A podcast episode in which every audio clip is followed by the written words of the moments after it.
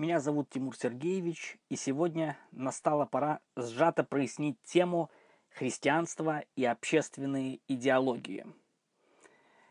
Идеология – это застывший и достаточно отточенный набор взглядов.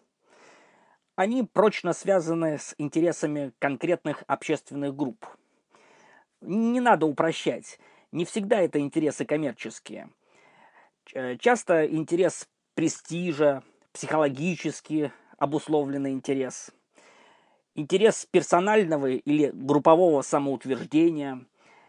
К тому же существуют реальные общественные проблемы и новые явления в культуре, которые выступают возбудителями все новых и новых идеологических битв. Поэтому, пока существуют общественные группы, будут существовать и различные идеологии – это закономерно, естественно и нормально. Пусть расцветают сто цветов, пусть соперничают сто школ. Так говорил коварный китайский правитель Мао Цзэдун. Но мы очистим жало змеи от яда, и фраза вполне сгодится. Перефразируем ее так.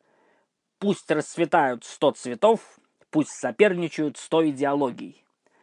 Но могут ли вырасти ядовитые растения, ядовитые идеологии? Могут.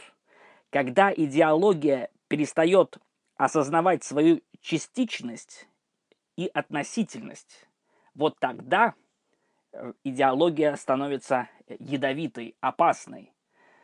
Когда идеология претендует на поиск истины, подменяя собой науку и философию – и, и тем более, когда идеология объявляет, что нашла истину, уже нашла истину, вот тогда это уже ядовитая, тоталитарная идеология.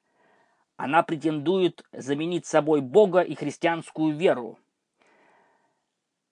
Саму христианскую православную веру со всей ее красотой и сложностью стремится превратить в мертвую идеологию, в орудие господства и самоутверждения.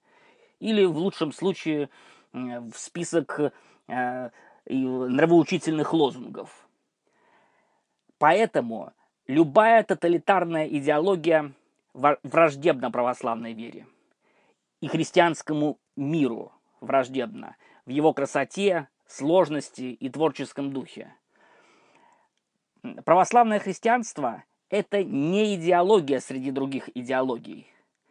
Поэтому все общественные проблемы, социальную несправедливость, экологический кризис, э, демографический кризис, межнациональные конфликты